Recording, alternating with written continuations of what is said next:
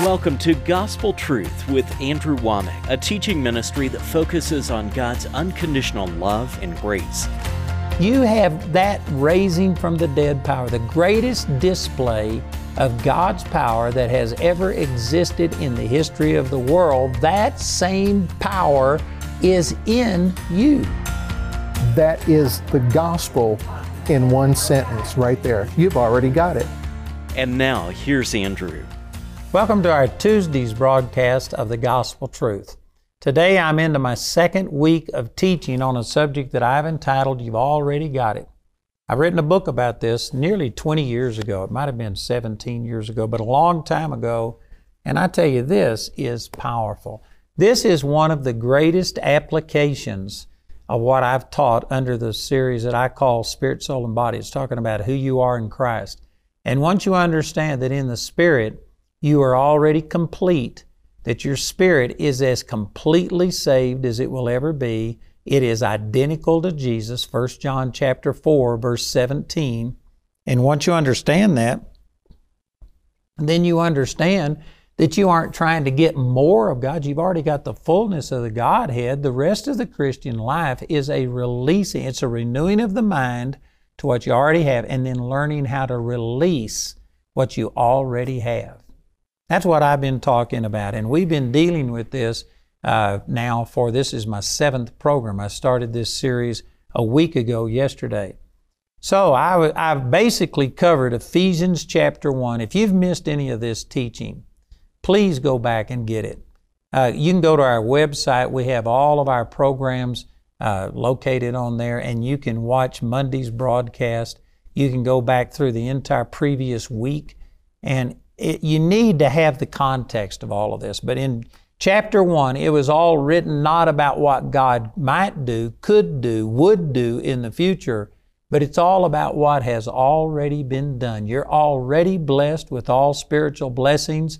You have already been chosen in Him. You are already accepted in the Beloved. You already have wisdom. You already have been sealed, and on and on it goes. And then he prays a prayer in verses fifteen through the end of the chapter, verse twenty-three, this is Ephesians chapter one, and he prays that your eyes would just be opened to what you already have, the greatness of the power that has been directed towards you, the same power that was used to raise Jesus from the dead. Those are the things we've already covered. Man, if you've missed any of that, please, please get it. It would change your life. So let's continue into chapter two, and remember that the Bible was not written in chapter and verses. These were added later to help us identify things, and they're very useful. I'm not criticizing it, but I'm saying that chapter two is not a new thought. It's not like it's a new chapter and it somehow or another is not unre- it's not related.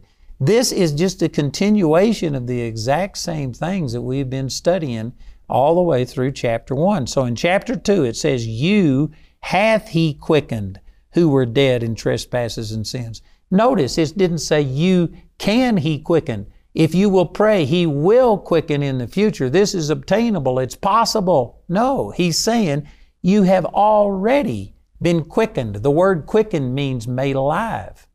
When you got born again, you were raised from the dead. And some people think, well, man, it's still the same body that I've got. No, but the spirit man was dead in trespasses and sins.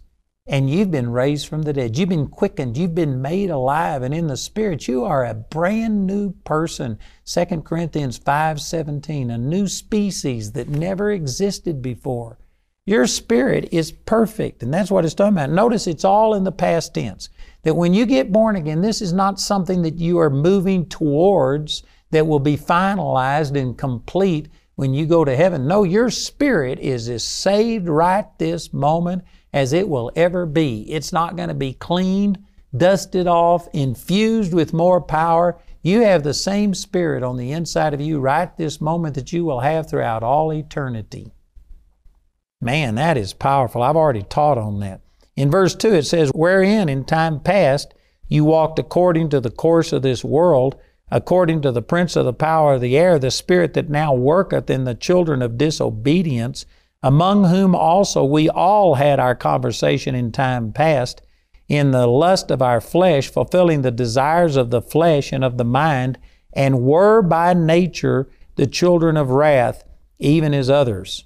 Again, this same terminology. Now it's talking about who you were before you got born again, and all of that is in the past tense. You were by nature a children of wrath, but you are not by nature a child of the devil anymore. Again, there's confusion in the body of Christ over this. The average Christian, I would say the majority of Christians, believe that you have a new nature and a sin nature. That's not what the Bible teaches. I'm not going to teach on this right now, but your sin nature is gone, and all you have is a new nature, and it's not in a baby form. It is absolutely complete, full. But the problem is that we don't know what we have. We've got to renew our mind. The growth in the Christian life is not your spirit growing. It's your mind growing in understanding and how to release it, and then your actions growing in obedience to what God is showing you. But in the same way that we are already all of these things in Christ, you are now no longer all of these things. You were children of wrath, even as others. In verse four it says, "But God, who is rich in mercy, for His great love, wherewith He loved us." Boy, that is a powerful verse. You can read this in some translations that I'm doing it by memory now, but it says something similar to that God, for His great love, and in order to satisfy His great love, commended His love toward us. In other words, God didn't love us because we were lovely. He loves us because He is love, First John chapter four, verse eight. In verse five, "Even when we were dead in sins, hath quickened us together." Again, this is something that's already a reality. It's not something that we are in sins, and if we will praise God that someday He will quicken us. No, we were in sins before we got born again, and now we have already been quickened, made alive together with Christ.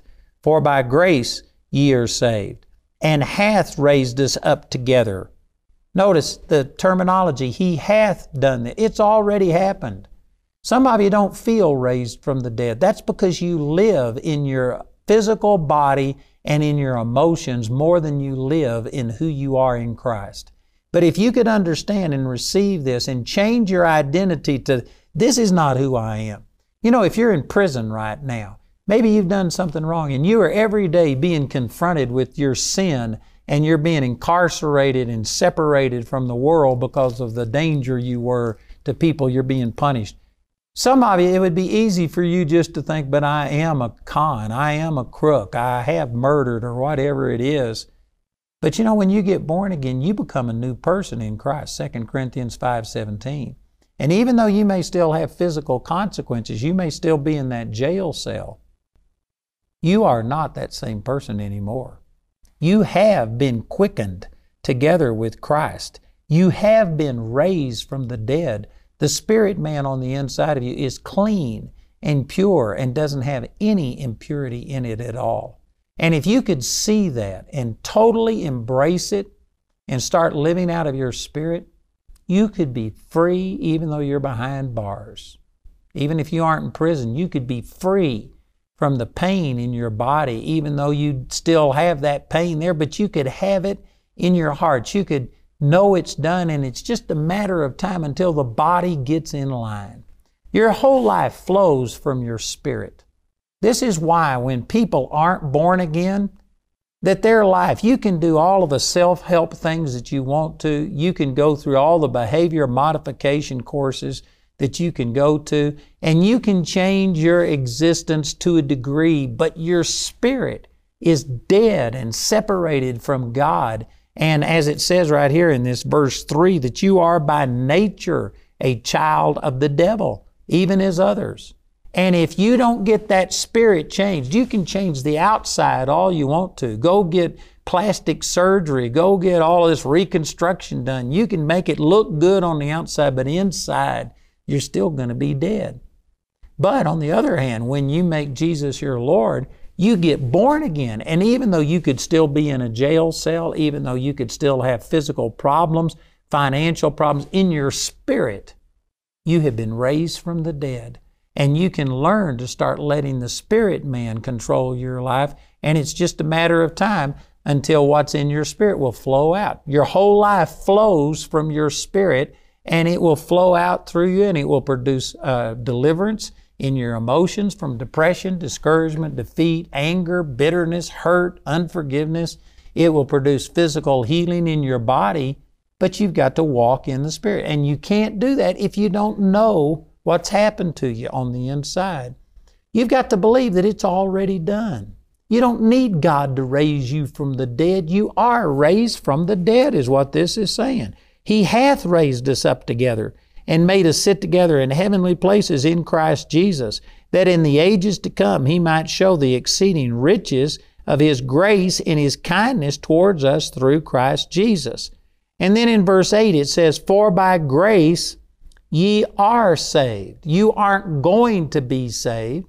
Now there is a truth that your physical body is going to be changed. Your mind is going to be renewed when we get to heaven. But in the spirit realm, you are already changed. Second Corinthians five seventeen, if any man be in Christ, he is a new creature. Old things are passed away. All things are become new. In your spirit, you are already changed. So it's not something that's going to happen. It'll be completed, spirit, soul, and body when we go to heaven. But right now, in this life, if you are born again, your spirit is as changed as it will ever be. First John chapter four, verse seventeen says, herein is our love made perfect, that we may have boldness in the day of judgment, because as He is, speaking of Jesus, so are we in this world, not in the world to come, but in this world. That's not true of your physical body. It's not true of your mind, but in your spirit, you are identical to Jesus right now. If you've been born again, if you've made Jesus your Lord. Man, that is radical.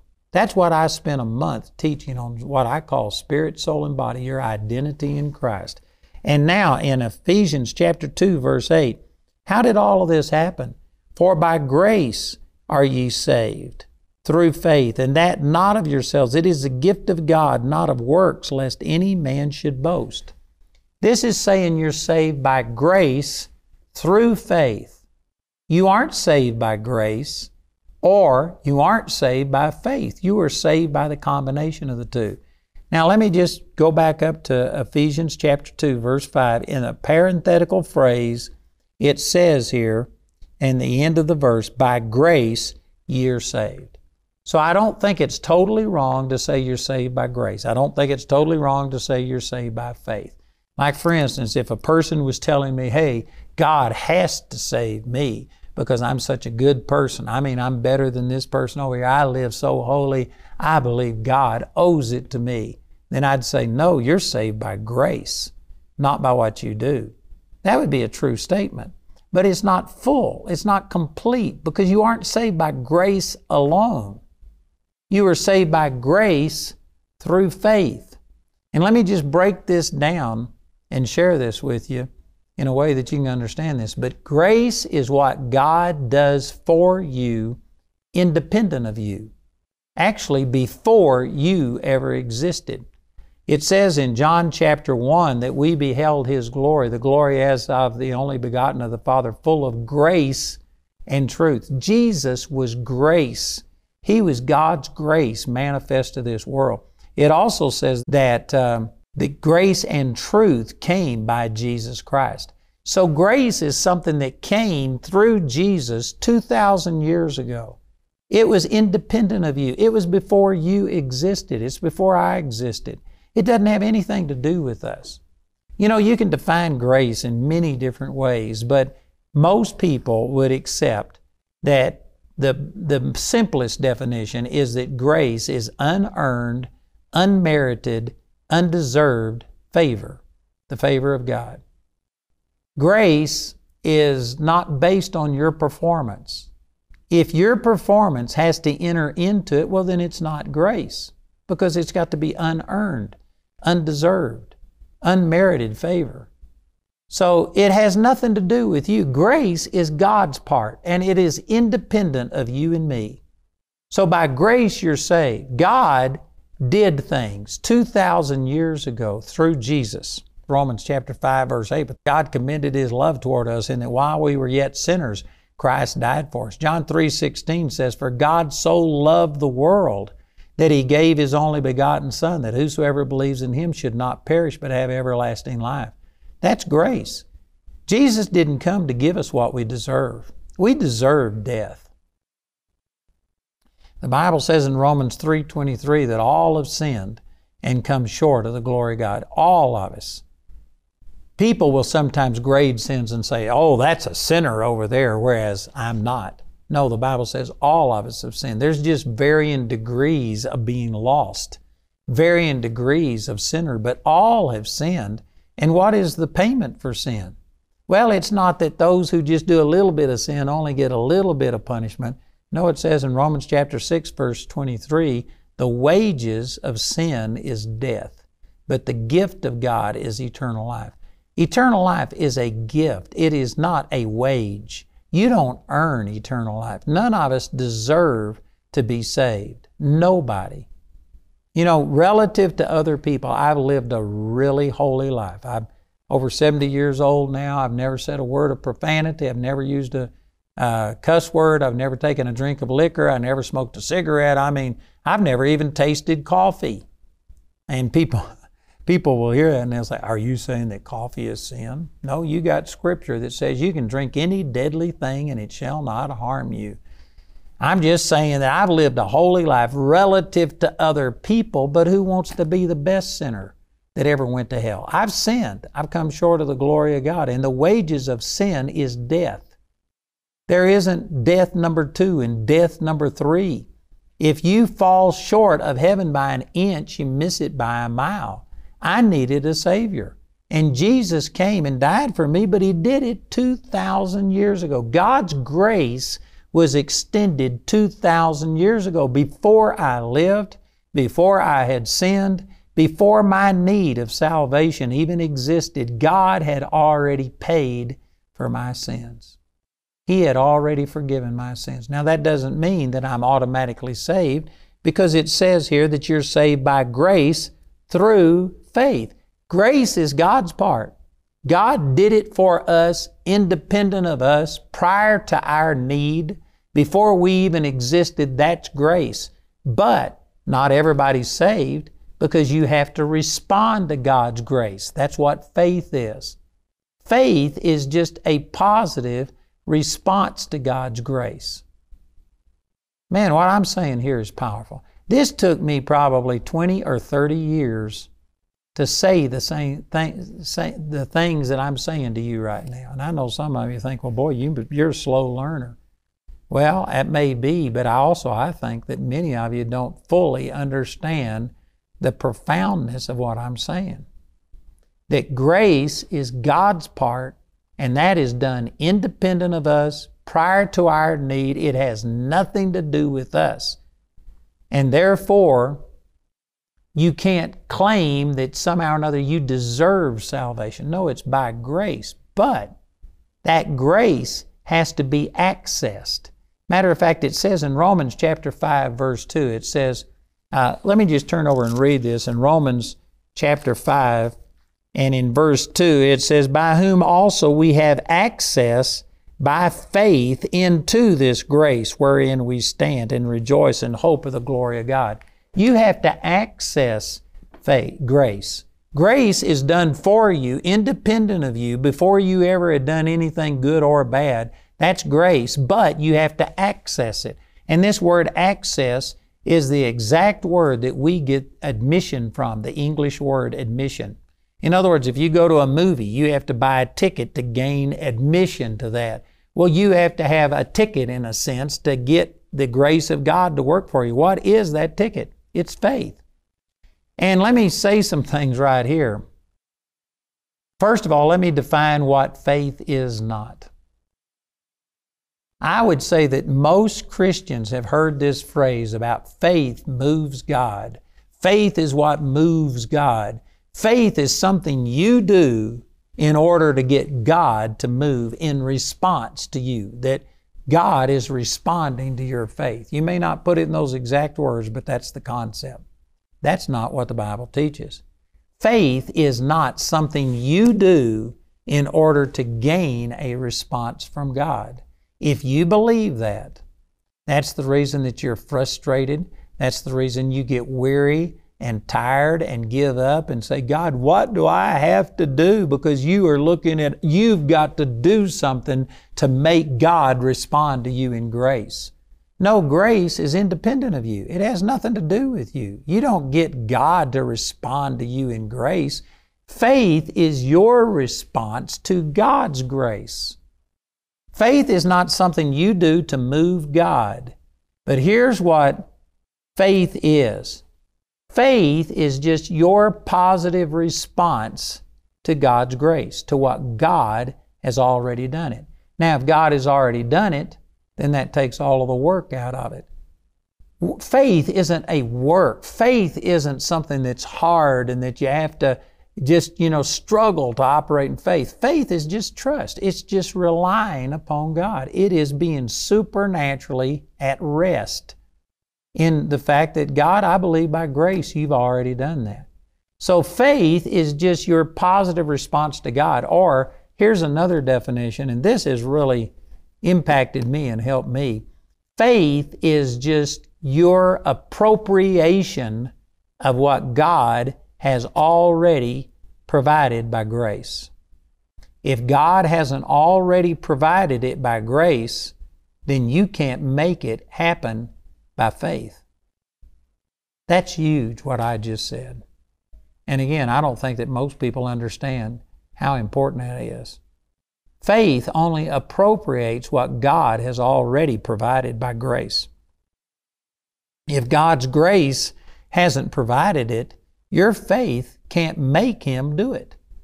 God doesn't respond to your faith. Your faith is your response to Him.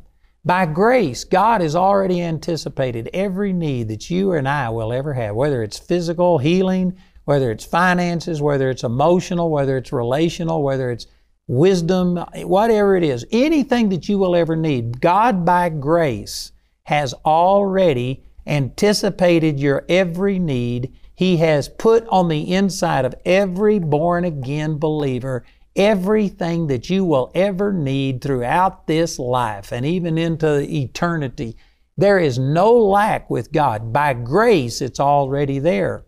But it doesn't automatically come to pass because not everybody responds positively to what God has done. That's faith. Not everybody appropriates what God has already provided by grace. That's faith. Not everybody is in faith. And so faith doesn't make God respond to us. Faith is our positive response to Him. I tell you, if you understand that, that changes everything. That takes all of the work and the struggle out of it. Matter of fact, I'll be dealing with, but Hebrews chapter four talks about faith as actually being a rest, where you're resting. You aren't laboring anymore.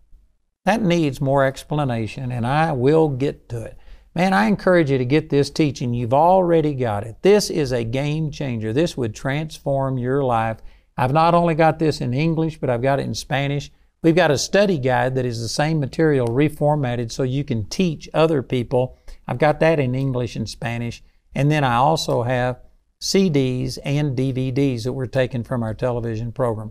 Listen to our announcer as he gives you this information, and please call or write today. Welcome to the A W M Minute, a small glimpse on how the friends and partners of Andrew Womack Ministries and Charis Bible College are making a difference in lives around the world. Before hearing of Andrew Womack, Cindy Mazes underwent intense chemotherapy to overcome the diagnosis of cervical cancer. Years later, she discovered that the side effects from all the treatment would be another war altogether, and decided to put the teachings of Andrew Womack into practice by speaking to her body.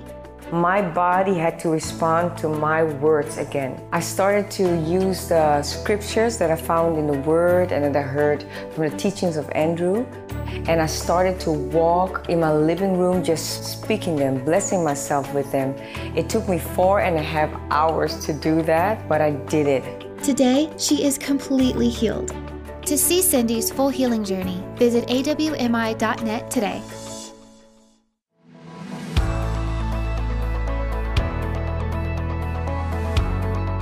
We've got a brand new feature on Gospel Truth T V, and that is the on-demand feature. And that's where if you aren't watching at the time your favorite program comes on, you can go back and get whatever you want to see on demand. It's a great new feature. Check it out at gospel truth dot t v.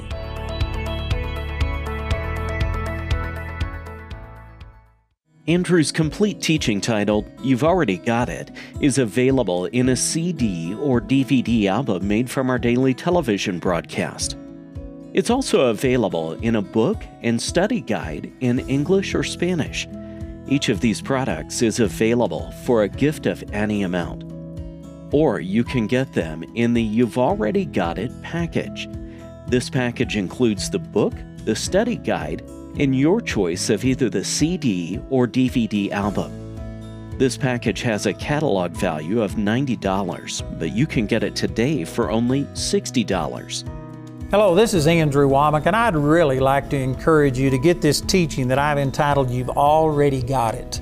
I've got this in book form. We also have a study guide, which is the same material as the book. It's just reformatted so that you can teach other people. It's made for Sunday school, Bible studies, and things like that. And then I also have C Ds and D V Ds that were taken from our television program. But this teaching on You've Already Got It is probably one of the most radical things that I teach. And when you get born again, He placed on the inside of you everything that you will ever need. Before you ever had the need, God had already made the supply. And that's what this teaching is all about. I've seen thousands of people set free through it. And I believe that this would really, really make a difference in your life. So check it out in book form, C Ds, D V Ds, or study guide. We also have this in Spanish, but please get this teaching on You've Already Got It. Andrew's book, You've Already Got It, is available for a gift of any amount when you write or call. And we encourage everyone to give because there's a blessing in giving. But if you're simply unable to afford it, Andrew and his partners will provide this book to you free of charge. We want to say a special thank you to the grace partners of Andrew Womack Ministries. Your gifts make it possible to put free ministry materials into the hands of many people in need. If you're not already a grace partner, we ask you to pray about becoming one today. You can become a grace partner or order resources through our website at A W M I dot net. Or call our helpline Monday through Friday from four thirty a m to nine thirty p m Mountain Time at seven one nine, six three five, eleven eleven. To write us, use the address on your screen. We appreciate your generosity and hope to hear from you today.